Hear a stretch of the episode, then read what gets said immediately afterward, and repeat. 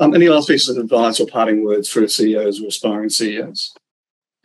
Um, oh, look, a few things. Um, uh, obtain independent advice. I'm talking to a gentleman who consults, so that's timely, but I think it's critical. And as I said um, earlier, I've got some deep skills in that I've, you know, I've, I won't bore you with what they are, but are things I know really well.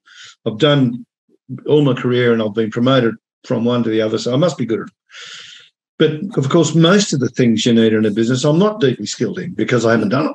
Um, and so when it's in an area that I know backwards, I don't take much advice. In fact, I used to give advice. So I'm, I'm my ears are closed on things that I've done for 20 years or more.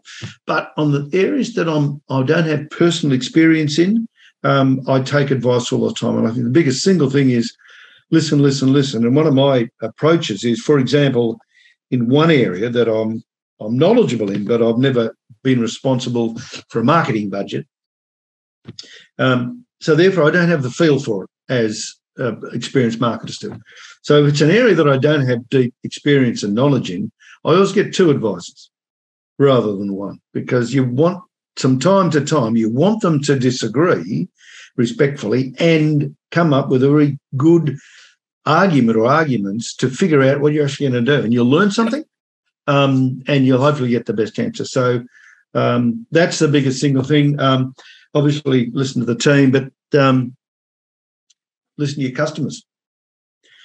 Um, if you want to sell anything to anyone, you've got to understand who they are, where they are, what they want, and what their obsessions are.